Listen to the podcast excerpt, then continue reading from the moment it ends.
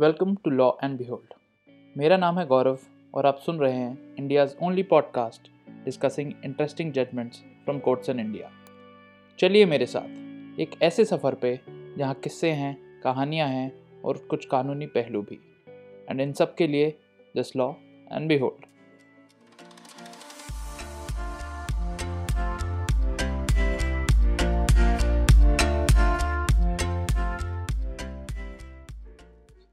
आज बात उस केस की, जिसमें करार है, इकरार है, और फिर आता है धोखा।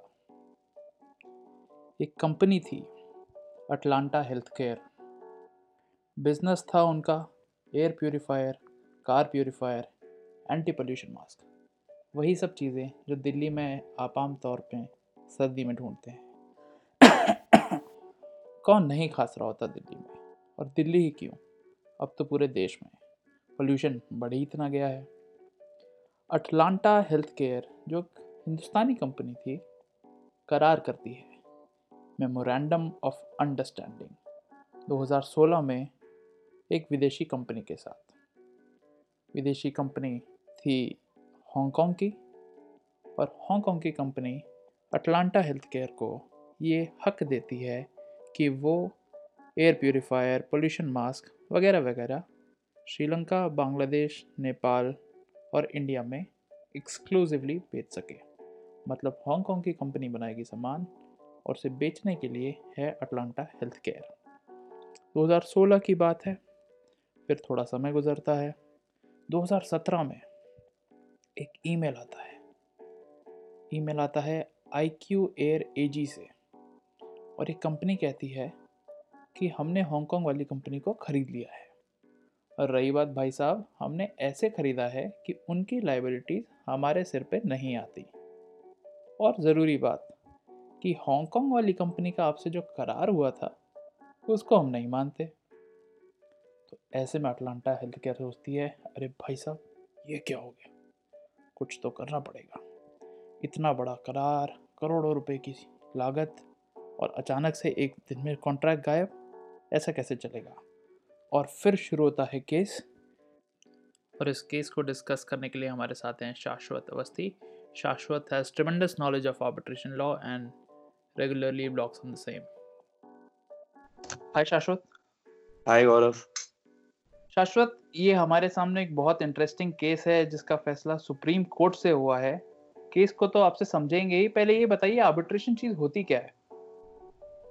आर्बिट्रेशन गौरव जो हमें लॉ स्कूल्स में पढ़ाया जाता है बेसिकली uh, हमें एक बहुत बेसिक फॉर्म में पढ़ाया जाता है that it is an alternative dispute resolution mechanism उसके प्रॉफिट्स वही हैं जो पढ़ाए जाते हैं that it is party friendly it is cost effective more convenient cost effective है या नहीं that's another debate because cost and arbitration have increased in the recent times but i think the most important benefit arising out of this entire procedure is that it is party friendly party friendly in the sense gaurav that there are two parties they appoint co- a common a neutral third party who decides and adjudicates the dispute this third party another benefit of arbitration is that this third party has a substantial experience and expertise होती है उस third party की उस particular area में और rules of procedure वगैरह भी arbitral tribunal is independent to decide so ये भी एक प्रॉफिटेबिलिटी है कि no strict rules of procedure और evidence apply arbitral tribunal is completely independent in that sense तो ये अगर हम लोग देखें मोटा मोटा तो आर्बिट्रेशन यही है that there are two parties alternatively they don't want to settle in court they go for this mechanism जहाँ पे वो एक थर्ड पार्टी अपॉइंट करेंगे, जो उनके मेरिट्स देखेगा और वो इशू एडजुडिकेट करेगा। तो शाश्वत क्या मतलब ऐसे कई झगड़े होते हैं जिसमें दो से ज़्यादा पार्टीज़ भी हो जाती हैं? जैसे अभी हमारे सामने जो केस है उसमें भी तीन पार्टियाँ हैं। एक कंपनी हिंदुस्तानी कंपनी एक विदेशी कंपनी जिसके साथ करार हुआ और एक तीसरी विदेशी कंपनी जिसने दूसरी कंपनी को खरीद लिया। तो क्या आर्बिट्रेशन में दो ही पार्टी जा सकती हैं या काफ़ी पार्टीज़ जा सकती हैं?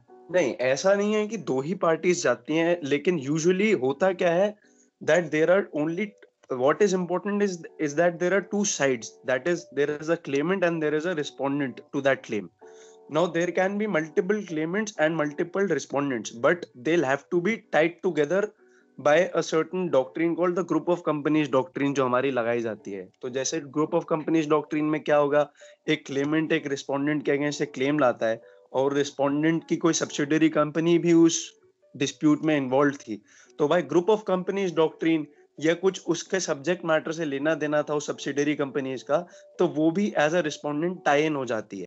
अब जैसे शाश्वत उससे पहले ही अगर आप मैं पूछूँ आपसे कि मेरा भी लोगों से झगड़ा होता रहता है मुझे भी आर्बिट्रेशन करना है तो उसके लिए मेरे पास क्या होना चाहिए? आर्बिट्रेशन होने के लिए simply you have to have a claim legitimate claim. That claim can be the usually it is in monetary terms ठीक है? And usually monetary and commercial transactions में ये आर्बिट्रेशन ज़्यादा यूज़ होता है। आपके कंस्ट्रक्शन कॉन्ट्रैक्ट्स में हो गया, या आपका कोई, आपने किसी के साथ कोई डीलिंग की है फॉर सप्लाई ऑफ़ सर्विसेज़ और गुड्स तो इसमें लग जाता है। ऐसे पर्सनल मैटर्स में जैसा आप कह रहे हैं कि आपका लोगों के साथ झगड़ा हो गया या हुआ for that I would prefer that people go for mediation because that is more suited for personal matters arbitration के लिए भी एक पर्टिकुलर कैटेगरी ऑफ़ डिस्प्यूट्स ही हैं जो सूटेड होते हैं। इनफैक्ट आर्बिट्रेबिलिटी एक बहुत इंपॉर्टेंट टॉपिक है जो आर्बिट्रेशन में बार बार देखा जाता है। जैसे फैमिली मैटर्स हो गए या क्रिमिनल मैटर्स हो गए यूजुअली आर्बिट्रेट नहीं होते हैं। क्यों नहीं होते हैं? इनको सिंपली देखा जाए, क्योंकि इनके पब्लिक इफेक्ट्स होते हैं इन झगड़ों के। जी। तो नहीं, अगर मेरी जैसे कोई कंपनी है और उसका दूसरी कंपनी के साथ कोई अग्रीमेंट है तो क्या उस अग्रीमेंट में एक रिटर्न आर्बिट्रेशन क्लॉज होना चाहिए? क्या क्या ज़रूरी है वो? जी जी जी। देखिए आर्बिट्रेशन जो है, इसका टच टोन ही है intention of the parties to arbitrate जब तक कोर्ट को वो इंटेंशन टू आर्बिट्रेट नहीं दिखेगा it will not uphold the validity of an arbitration agreement तो आर्बिट्रेशन अग्रीमेंट की वैलिडिटी के लिए ज़रूरी है कि इंटेंशन जस्टिफाइड हो पार्टीज़ की उस रिगार्ड में। कैसे होगी? By incorporating a separate clause जिसमें बोला गया हो within the main contract जिसमें बोला गया हो, जिसे हम डिस्प्यूट रेजोल्यूशन क्लॉज कह देते हैं, कि हम लोग अपने डिस्प्यूट्स को आर्बिट्रेट करेंगे। या फिर कई बार ऐसा भी होता है कि अलग से अग्रीमेंट्स बनाए जाते हैं आर्बिट्रेशन अग्रीमेंट्स कि कॉन्ट्रैक्ट तो अलग है, लेकिन लीगल डिस्प्यूट्स के कंटेक्स्ट में ये आर्बिट्रेशन अग्रीमेंट हमारी रिलेशनशिप को गवर्न करेगा। जी तो शाश्वत अब उस केस के बारे में आते हैं, जिसके लिए हम दोनों बात कर रहे हैं। सुप्रीम कोर्ट का ये फैसला, क्या था कोर्ट के सामने, क्या हेल्ड किया, क्या दलीलें दी गई, इनके बारे में थोड़ा बताइए। तो अगर हम बेसिक फैक्ट्स को देखें तो इसमें दो कंपनीज़ इन्वॉल्व हैं मनकस्तु इम्पैक्ट्स प्राइवेट लिमिटेड और एयर विजुअल लिमिटेड इनके बीच में एक एमओयू होता है जिसमें एयर विजुअल अग्री करता है कि इसकी complete line of air quality monitors जो होती है ये एम बेच, बेचेगा फॉर ऑनवर्ड सेल ये भी अग्री किया जाता है that M I P L would be the exclusive distributor of AirVisual's air quality monitors and this will be for five years अब इसके बाद ट्विस्ट यहाँ पे आता है कि एयर विजुअल को एक एंटिटी एक्वायर कर लेती है I Q Air I Q Air लिखती है एम आई पी एल जो कि है मनकस्तु। क्या कहती है अपने नोटिस में या अपने एक जो मैसेज ये एम आई पी एल को भेजती है कि आईक्यू एयर ने एयर विजुअल की सारी टेक्नोलॉजीज़ और एसोसिएटेड एसेट्स को अक्वायर कर लिया है और आई क्यू एयर एडिशनली ये भी बोला गया कि कोई भी कॉन्ट्रेक्चुअल लीगल ऑब्लिगेशन एज्यूम नहीं करेगा एयर विजुअल की। And how will how will IQA deal with its potential uh, partners will be through new negotiated contracts and separate separate dealer agreements जिसे हम कह देते हैं। तो MIPL ने वापस उन्हें लिखा एमओयू के जो एमओयू एयर विजुअल के साथ साइन हुआ था उसके टर्म्स इन्वोक करते हुए कि हमारे पास ऑलरेडी एक अग्रीमेंट है जिसपे पास हम जिसमें हमारे पास एक्सक्लूसिव राइट्स हैं एयर विजुअल के प्रोडक्ट्स के लिए within the territory of India और सर्टन फॉरेन टेरिटरीज के लिए भी हम लोग उसे सप्लाई करेंगे। आई क्यू आर ने इसे रिजेक्ट किया और इसी वजह से डिस्प्यूट खड़ा हुआ। मनकस्तु ने अपना डिस्प्यूट रेजोल्यूशन क्लॉज इन्वोक किया। ये डिस्प्यूट रेजोल्यूशन क्लॉज 17 था एमओयू का। अब इसको अगर मैं गौरव बताऊँ कि डिस्प्यूट रेजोल्यूशन क्लॉज क्या था तो तीन मेजर इसमें पॉइंट्स थे। 17.1 कहता था कि the agreement between the parties would be govern by Indian laws and the courts of New Delhi would have jurisdiction. Governed by Indian laws मतलब ये जो कॉन्ट्रैक्ट लॉ है ये इंडियन लॉ के हिसाब से होगा। And courts of New Delhi would have jurisdiction जो मेंशन किया गया। तो एमओयू को इंटरप्रेट करने के लिए जो कानून है वो इंडियन लॉ है।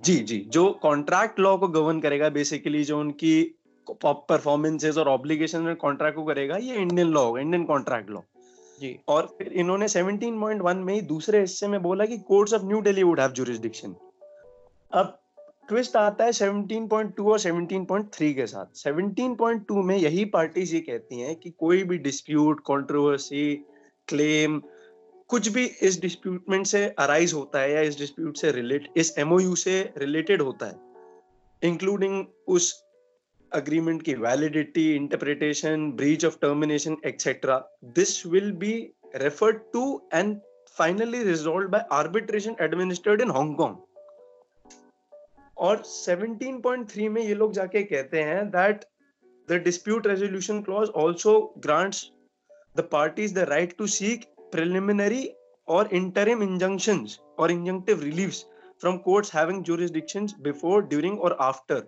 the pendency of any arbitration proceeding तो अब क्या हुआ जब मनकस्तु ने ये क्लॉज इन्वोक किया? तो आई क्यू ने अपना वही कॉमन डिफेंस लिया कि हमारे पास कोई भी कॉन्ट्रैक्चुअल लीगल ऑब्लिगेशन नहीं है। आप इस बारे में एयर विजुअल से बात कीजिए। एयर विजुअल के पास जब ये मैटर गया तो एयर विजुअल ने कहा कि नहीं, ये ये मनकस्तू ने जब इन्वोक किया तो उसने इन्वोक कैसे किया? सेक्शन 11 के एक एप्लीकेशन पिटिशन डालने की उसने बात की before the supreme court because it's an inter international commercial arbitration Gaurav. तो सुप्रीम कोर्ट के पास ये पावर है। To appoint an arbitration arbitrator under section 11 तो एम ने कहा कि हम लोग सेक्शन 11 पिटिशन देंगे। तो एयर विजुअल ने कहा, नहीं, ऐसा नहीं हो सकता। Because this is this arbitration has to be seated and administered in Hong Kong तो एम ने फिर इस बात को इनकार किया और ये फाइनली सेक्शन 11 की पिटिशन सुप्रीम कोर्ट में डाल दी। तो आपने वर्ड इस्तेमाल किया सीटेड तो yes. ये सीट क्या होती है? वेन्यू क्या होती है? इस कॉन्ट्रैक्ट में तो शब्द इस्तेमाल किया गया। प्लेस क्या है yes. ये कंफ्यूजन इसको थोड़ा समझाइए प्लीज़ हाँ इसको समझना बहुत ज़रूरी है। अगर हमें सुप्रीम कोर्ट का डिसीज़न इस केस में समझना है तो बेसिकली जो सीट और वेन्यू का ये जो पूरा कॉन्ड्रम है पूरा डिस्प्यूट है पूरा इशू है ये क्या है कि सीट ऑफ़ आर्बिट्रेशन की बहुत इंपॉर्टेंस होती है एक आर्बिट्रेशन में because there are multiple effects of choosing a seat क्या इफेक्ट्स हो सकते हैं? कि जो सीट ऑफ़ आर्बिट्रेशन के कोर्ट्स होते हैं उनके पास एक सुपरवाइजरी पावर uh, होती है ओवर द इंटायर आर्बिट्रेशन ये कैसे होगा? ये होगा बेसिकली जुडिशियल रिव्यू होगा in case of non enforcement और challenge of an arbitral award scope of intervention decide करेंगे सीट ऑफ़ आर्बिट्रेशन के courts determination of procedural issues appointment arbitrability etcetera ये सब जो सीट ऑफ़ आर्बिट्रेशन डेजिग्नेट होती है, उसके कोर्ट्स करते हैं। वेन्यू ऑफ़ आर्बिट्रेशन दूरी तरफ़ क्या है, Gaurav? Basically venue of arbitration is nothing but a place which is convenient for both parties to hold those arbitration proceedings अब जैसे मैं और आप हैं, हम लोग कहते हैं कि आप बेसिकली आप आप मध्य प्रदेश में रह रहे हैं। मैं, मान लीजिए उत्तराखंड में रह रहा हूँ, हमें मिडिल पॉइंट निकालना है। हम कहते हैं कि एक काम करते हैं हम न्यू दिल्ली में आर्बिट्रेशन करेंगे ठीक है? तो जब हम कहते हैं कि हम न्यू दिल्ली में आर्बिट्रेशन करेंगे इसका मतलब हम वेन्यू एक कन्वीनियंट जो चूज़ कर रहे हैं वो न्यू दिल्ली है। लेकिन हम उसी एग्रीमेंट में अगर स्पेसिफाई कर देते हैं कि सीट ऑफ़ आर्बिट्रेशन जो है वो मान लीजिए आपकी जबलपुर हाईकोर्ट होगी या जबलपुर है अगर सीट ऑफ़ आर्बिट्रेशन तो जबलपुर का जो कोर्ट्स हैं they will have exclusive jurisdiction over that arbitration agreement right तो शाश्वत ये सीट और वेन्यू का डिफरेंस तो बहुत इंपॉर्टेंट है लेकिन आज के जमाने में जब हम सारे लॉकडाउन में हैं और वीडियो कॉन्फ्रेंसिंग का जमाना है तो वेन्यू का रोल तो शायद कम भी होता जाएगा ओवर पीरियड ऑफ़ टाइम बिल्कुल बिल्कुल बिल्कुल। और इनफैक्ट ये लॉकडाउन से पहले भी गौरव अगर आप देखें तो ये जो वर्चुअल आर्बिट्रेशन और जो वीडियो कॉन्फ्रेंसिंग के थ्रू आर्बिट्रेशन हो रही है they have you know gained popularity in the recent times and in fact many people arbitration has made it possible to resolve disputes remotely. That is the beauty of this entire mechanism आप New Zealand में बैठे हो सकते हैं मैं new Delhi में बैठा हो सकता हूँ और हम लोग वर्चुअल प्लेटफॉर्म के थ्रू आर्बिट्रेशन कंडक्ट कर सकते हैं। समझ रहे हैं आप तो? और हमारी सीट लंदन हो सकती है। सीट लंदन हो सकती है। लंदन सीट अगर हम डेजिग्नेट कर देते हैं तो मतलब लंदन के कोर्ट्स के पास एक सुपरवाइजरी जुरिस्डिक्शन आ जाती है और आर्बिट्रेशन एग्रीमेंट वगैरह। जी। लेकिन शाश्वत ये बताइए कि आर्बिट्रेशन लॉ में इतनी कंफ्यूजन क्यों होती है? आपने वर्ड यूज़ किया इंटरनेशनल कमर्शियल आर्बिट्रेशन ये समझ आता है कि इसमें इंटरनेशनल एस्पेक्ट्स होंगे इंटरनेशनल कंपनीज़ होंगी। ऐसी डोमेस्टिक आर्बिट्रेशन है तो इनके कानून अलग अलग क्यों है? देखिए as far as the distinction between domestic and international commercial arbitration is concerned that dichotomy occurs in the act itself. Part one जो आर्बिट्रेशन कंसीलिएशन एक्ट का है it applies to domestic arbitration and जो part two है it applies to international commercial arbitration and certain parts of part one also apply to international commercial arbitration वो judgments के through आए but that's a very long topic to go into as far as we consider ये जो confusion आ रहा है seat venue और इन सबका ये एक्ट की वजह से ही आ रहा है. एक्ट की वजह से क्यों आ रहा है? आपको हैरानी होगी सोच के कि सेक्शन टू और सेक्शन 20 एक्ट का जब हम देखते हैं आर्बिट्रेशन कंसिलिएशन एक्ट का तो टर्म जो सीट की मैं जो बात कर रहा हूँ, ये टर्म डिफाइंड ही नहीं है एक्ट में। एक्ट में क्या डिफाइंड है? Place the word place has been use in the act और प्लेस को बताया गया है। तो एक्ट ने ये डिस्टिंक्शन खुद ही सॉल्व नहीं करा है या फिर ये डिकोटमी खुद ही एक क्लियर वे में रिजॉल्व नहीं की। इनफैक्ट 246 जो लॉ कमीशन आई थी आर्बिट्रेशन रिफॉर्म्स पे उन्होंने अपनी रिपोर्ट में भी लिखा कि जो डिफरेंस है बहुत बड़ा डिफरेंस होता है सीट एंड वेन्यू का। And this word place is a misnomer it is only causing confusion and it should be deleted तो शाश्वत ये तो था सुप्रीम कोर्ट के सामने सवाल। आखिरकार सुप्रीम कोर्ट ने बोला क्या? तो अगर हम बेसिकली देखें इशू क्या आता है इस केस में? इस केस में क्या था कि सेक्शन 11 की जब पिटिशन डल रही है तो कोर्ट को पहले ये देखना है कि ये इंटरनेशनल कमर्शियल आर्बिट्रेशन है या नहीं? तभी सुप्रीम कोर्ट एक आर्बिट्रेट आर्बिट्रेटर अपॉइंट कर पाएगी। तो पहले तो उन्होंने बोला कि हाँ ये इंटरनेशनल कमर्शियल आर्बिट्रेशन है बिकॉज़ एक पार्टी के जो पूरे बिजनेसेस हैं, वो हांगकांग से कैरी आउट हो रहे हैं फॉरेन पार्टी है।